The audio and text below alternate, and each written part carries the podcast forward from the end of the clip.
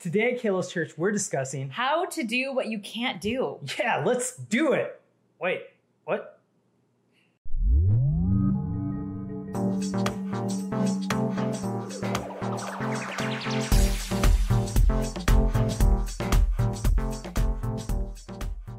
Welcome to Kalos Church. My name is Amrita Jiva. Woohoo, And I'm Pradeep and Jiva. We're so thankful that you're joining us online Yeah. today. Kalos is a Greek word that means beautiful, Mhm. and we hope today that you experience the beauty Yes. of Jesus.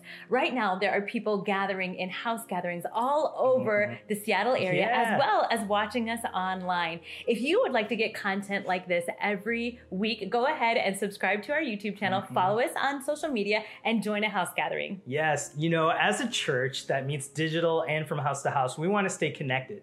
So every week we share a prayer request and some good news. Mm-hmm. And today I want to share some good news because last week we launched our house gatherings. And not only that, we had our first ever meet and greet. And I'm so excited to share that new people are actually joining our Kalos Church community.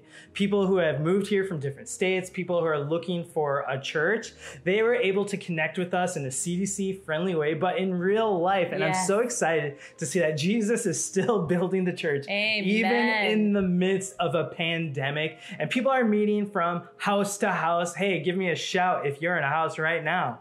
Woohoo! You're in a house right now. Yeah, I love it. So we praise the Lord for that. Thank you, Jesus.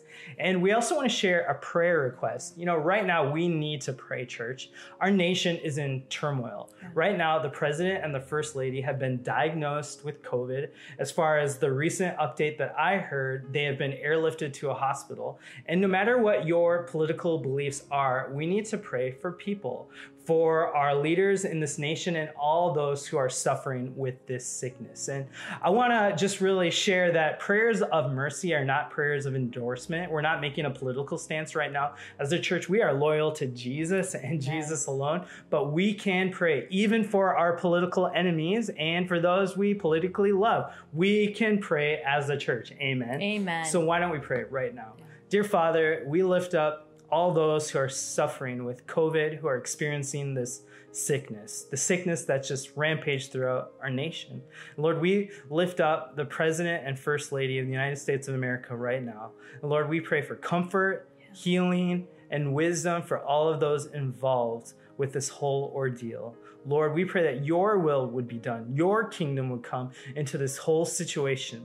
Lord, we ask for your peace, the presence of Christ to enter, enter this circumstance, Lord. And so we lift up all of these things in the name of Jesus. And everybody said, Amen, and amen. Amen. Well, I am so excited to share with you and introduce our guest speaker for today. His name is Pastor Aaron Stern, and he pastors a church called Mill City Church in Fort Collins. Mhm. And Pastor Pradeep and I have memories Yeah. of going to his ministry years ago. He used to be a pastor of young adults in Colorado Springs, and that's actually where we met. And we would go to this young adult ministry and worship the Lord, and it was Yeah. so awesome. Yeah. And Aaron has become a good friend of ours as a church planter as well. And we're so excited because his church, right now, Mill City Church, has been doing house gatherings for the last five weeks. Mm-hmm. Yeah. And they're blowing up. It's Yeah. incredible. So we're so excited. This is something really special. We can't wait for you to hear what God has put on Aaron's heart for us here at Kalos Church. Happy Sunday, Kalos Church. I am so honored to be with you today. And before I jump in, I just want to take a moment and brag on your pastors. Pradeep and Amrita are amazing. They're amazing leaders, such great pastors. And as I've been following what you all are doing in Seattle, I'm just so proud of you as a church. And, and I love what God has done through you as a church and so excited about what God will do. I believe that your future is bright, and I can truly say that the best is yet to come. Just to give you a little idea of who I am, I have been married to my wife, Jossie. We just celebrated 25 years of marriage, and we have four boys uh, Parker, Cohen, Brooks, and Smith. It's my little law firm, Parker, Cohen, Brooks, and Smith and Associates. And, and their ages 18, 16, 14, and 11. And uh, some people said, man, you just must love kids. You got so many kids in such a short amount of time. And the reality is, is I, I, I don't love kids, uh, but I'm crazy about my wife. Uh, my wife doesn't like it when I tell that joke, but I sure do.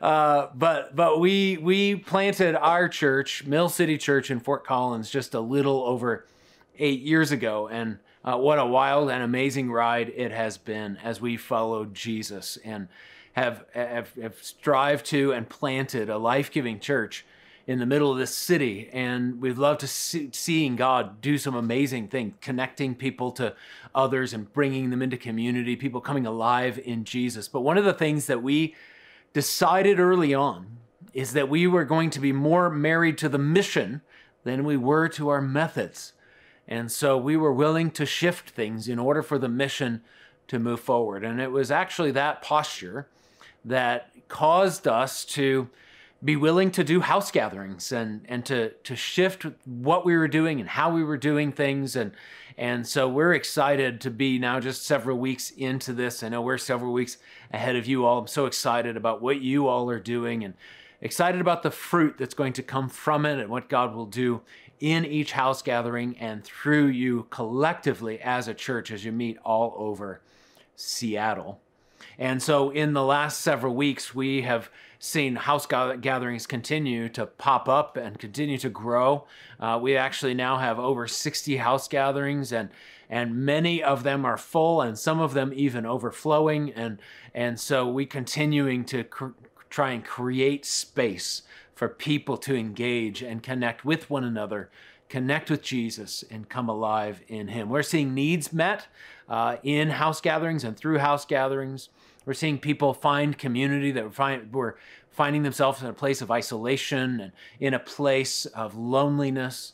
We've seen people come to life as they've put their trust and their faith in Jesus, as they experience the hospitality of the church. And so I'm excited about what this is going to look like over the next few months as we continue to lean in and really be uh, the church not meeting in one or two locations like we normally are, but have locations all over our city. So I just want to encourage you, would you commit, commit to your house gatherings, commit to this strategy because of the way that it is moving the mission forward in your city.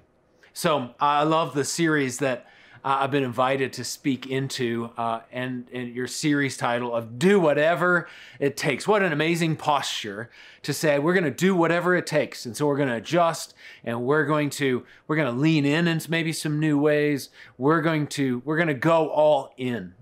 And and so I'm really excited about that posture, but I have some bad news for you. And that is that you can't do it. You'll do whatever it takes, but you can't do it.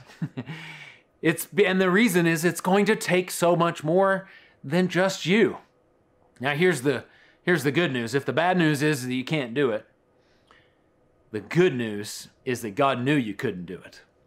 And so God in his grace and in his providence towards us, in his goodness, provided what we need in order to do what he's called us to do. And this isn't just for house gatherings now. This is uh, actually something that we see or very, very early on in the church. I want to draw our attention to Acts chapter 1, starting in verse 4. This is uh, the very beginning of the church. This is Jesus having ascended to heaven. And it says on one occasion, and this is kind of picking up from the Gospel of Luke and picking up from Jesus before he does ascend to heaven. It says, On one occasion, while he, Jesus, was eating with them, them being his disciples, he gave them this command. He says, Do not leave Jerusalem, but wait for the gift my Father promised, which you have heard me speak about. For John baptized with water, but in a few days you will be baptized with the Holy Spirit. Then they gathered around him and asked him, Lord, are you at this time going to restore the kingdom to Israel? He said to them, it is not for you to know the times or dates the Father has set by his own authority, but you will receive power when the Holy Spirit comes on you. And you will be my witnesses in Jerusalem and in all Judea and Samaria and to the ends of the earth. So, that last verse there is what we call the Great Commission, which is to preach the gospel, to communicate the message and the hope and the beauty of Jesus to the world. And so he gives this amazing assignment to his disciples. And it's the same assignment that you and I have as followers of Jesus in this day. But he's saying this to them I've got this command for you, I've got this assignment for you, I've got this great commission for you. But the job or the assignment cannot be done by human strength alone. He's saying you're going to need something more than just you to do it. And so he says, I'm going to give you the Holy Spirit. And so if you continue on in the book of Acts, the apostles end up waiting for and the Holy Spirit descends on them. And it was after that that they start going out into Jerusalem. People start coming to faith in Jesus, and they end up going to Judea, Samaria, and the uttermost bounds of the earth. It goes out from Jerusalem. So we today, as a follower of Jesus, if you find yourself as a follower of Jesus today, have the same commission to go, to bring the good news, to share the good news of Jesus, that He is the hope of the world and that He is the one that we would follow. He is the one and true King. The commission is the same. Therefore, even for us in this day, advances in technology, advances in medicine, so many more advances maybe since the first century, but even so, we still need a power to fulfill the assignment given to us. See, God's people are promised an all sufficient power for an all consuming assignment. So, if you and I are going to do what God has called us to do, if you and Kalos Church is going to do what you're called to do, you're going to need help. You're going to need additional power. And as an individual, we need power. We need power to live in the way that God has called us to live. Maybe you're considering and praying about, or maybe about being a, host for a house gathering. I don't know if I can do that. I, I think I, I just feel too insecure. I feel inadequate. I, would I would love for you to just take a look at the life of Paul in 1 Corinthians chapter 2. He says this. This is out of the message uh, paraphrase of the scripture, 1 Corinthians chapter 2, starting in verse 4. He says, I was unsure of how to go about this and felt totally inadequate. I was scared to death. Maybe that describes how you might feel about stepping into something like hosting a house gathering. Was scared to death, if you want the truth of it, and so nothing I said could have impressed you or anyone else. But the message came through anyway. God's Spirit and God's power did it, which made it clear that your life of faith is a response to God's power, not to some fancy mental or emotional footwork by me or anyone else. What's Paul saying? He said, I, I, just I just stepped out. I was scared. I felt inadequate, but I stepped out and if it was just up to me, I think it would have fallen on my face. But he, he says, it was the Spirit's power who worked through my weakness. See, I, I think there's so many of us who would say, Yeah, I want to operate in the strength of God. I want the power and the strength of God. But but if we read on in Paul's writings, he says that in order for us to experience the power and the strength of God, then we've got to embrace our weakness. So so I love the strength of God. I just don't like how I get it. And it's to say, yeah, I, I am inadequate. Yeah, I, I I am too weak. But it is in those places of admitting and embracing our weakness that God's power and his strength are made known in us. Philippians chapter 2, again, the Apostle Paul writing this time to the church at Philippi. He says, Continue to work out your salvation with fear and trembling. For it is God who works in you to will and to act in order to fulfill his good purpose. It's such an interesting contrast there. He says, For it's God who works in us by the grace of God. God works powerfully in us, but he doesn't say, So just just rest in his grace and you don't need to do anything, no effort. No, instead, he says, For it is God, you need to work out your salvation, but it is God who works in you. It is a it's a partnership. It's a partnership between between you and the Holy Spirit. It's a partnership between you and the additional power needed to do what God's called us to do. Now, I don't know what your your church background is like. Maybe you you come from no church background and you're like, oh, I've never heard much about the Holy Spirit. I want to hear more about this. Or maybe you do have some church background or and maybe to to to hear about and say, oh, we're going to talk about the Holy Spirit is is makes you a little nervous. And and and understandably so. Unfortunately, there's there's ways that the Holy Spirit has been connected to weird things or emotionalism or maybe even abuse and manipulation, but but the reality, and so therefore we kind of distance ourselves. I, don't want to be a part of that, and and uh, if that's if that's what that means, I, I think I'll, I'll I'll no thank you. And so we kind of treat the Holy Spirit then like the the the, the third ranked member of the Trinity, like the bronze medalist, as if he's kind of the third wheel of the Trinity, kind of sitting over in the corner, just saying like, "Hey, hey um, God the Father, Jesus the Son, I'm over here. If you ever need anything, just just let me know. Just call on me. I'm I'm here to here to serve." But but the reality is is that's not who the Holy Spirit is. He, he's not the crazy uncle that we we we kind of just don't want to we don't want to spend too much time with and the Holy Spirit isn't a buy two, get one free. See, because if we read through the book of Acts and we look through the New Testament and we see the operation of the Holy Spirit, the Holy Spirit is not associated with weirdness, maybe some unique things, but the Holy Spirit is associated with boldness and with salvation and with tr- the church growing. I'm convinced that the Holy Spirit's not weird. I just think people are weird. And, and so I, I hope that we will tap into that which is available to us.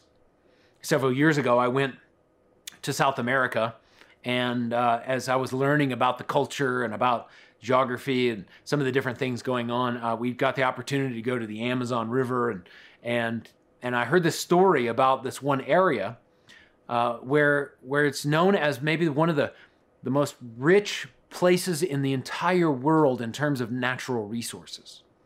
And on top of it, on top of that particular area, live some of the poorest people in the world.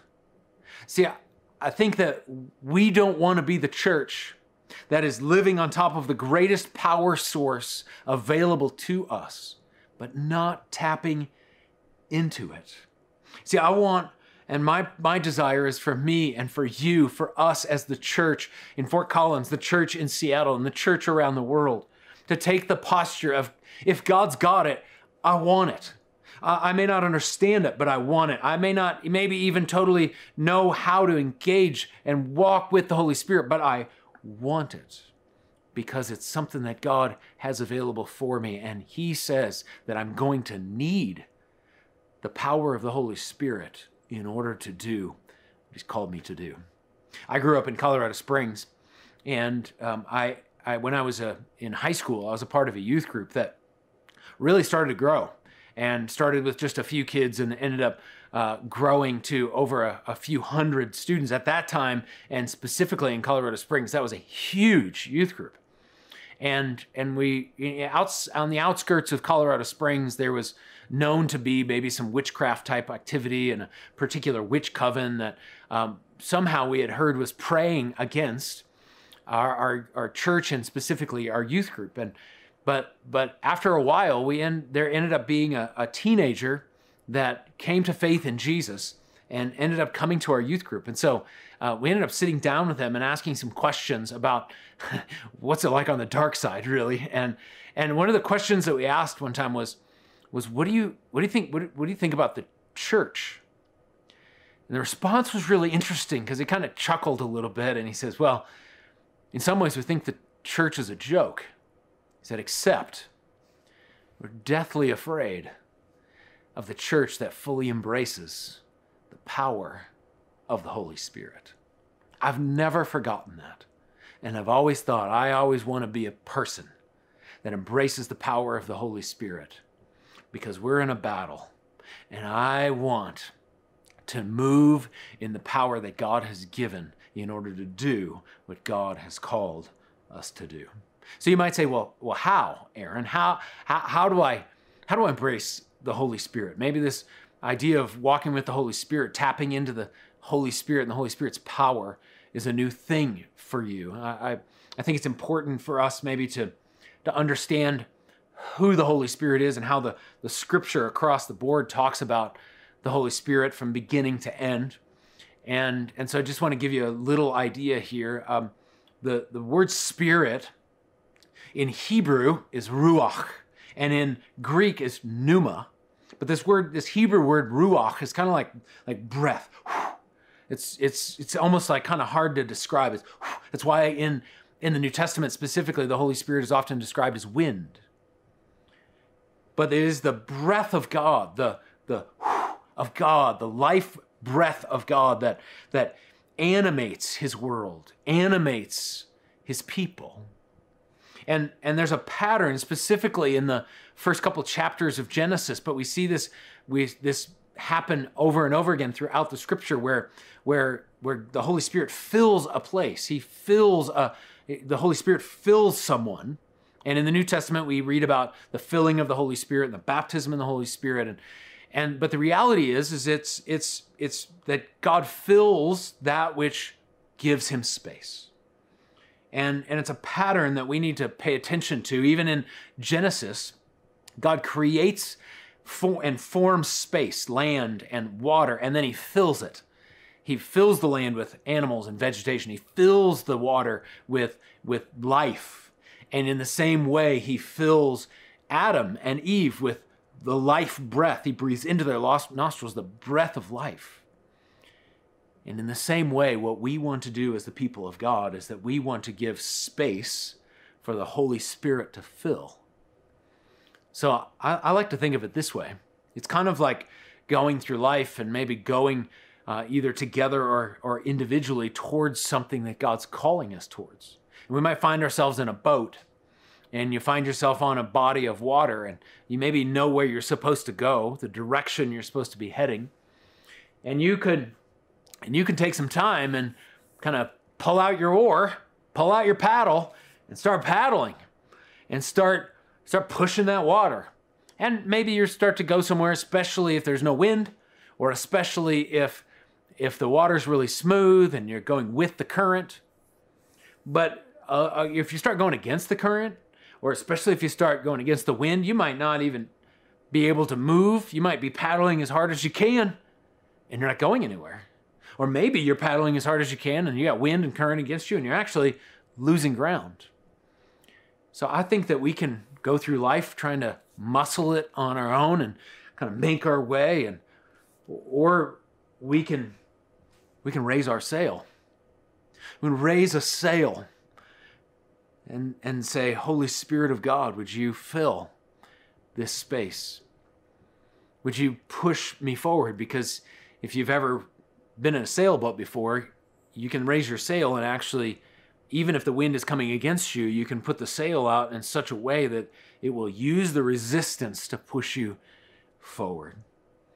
And so, my desire, my desire for myself, my desire for you, my desire for you as a church collectively, Kalos, is that you'd be a church that would raise your sail. If it's house gatherings, if it's to host a house gathering, you say, I, I don't know if I can do this, but I'm going to raise my sail and I'm going to let the Holy Spirit push this thing forward. I don't know if I can, if I can, if I can, I don't know if I've got what it takes, but I'm, I'm going to put up my sail because if, if it's just up to me and my effort, I'm pretty sure I'm going to make a mess. But I can partner. I can partner with the Holy Spirit. Raise my sail. I love what Ephesians chapter 5 says. The Apostle Paul, again writing, and this time writing to the church at Ephesus, in verse 18, he says, Don't get drunk on wine, which leads to debauchery.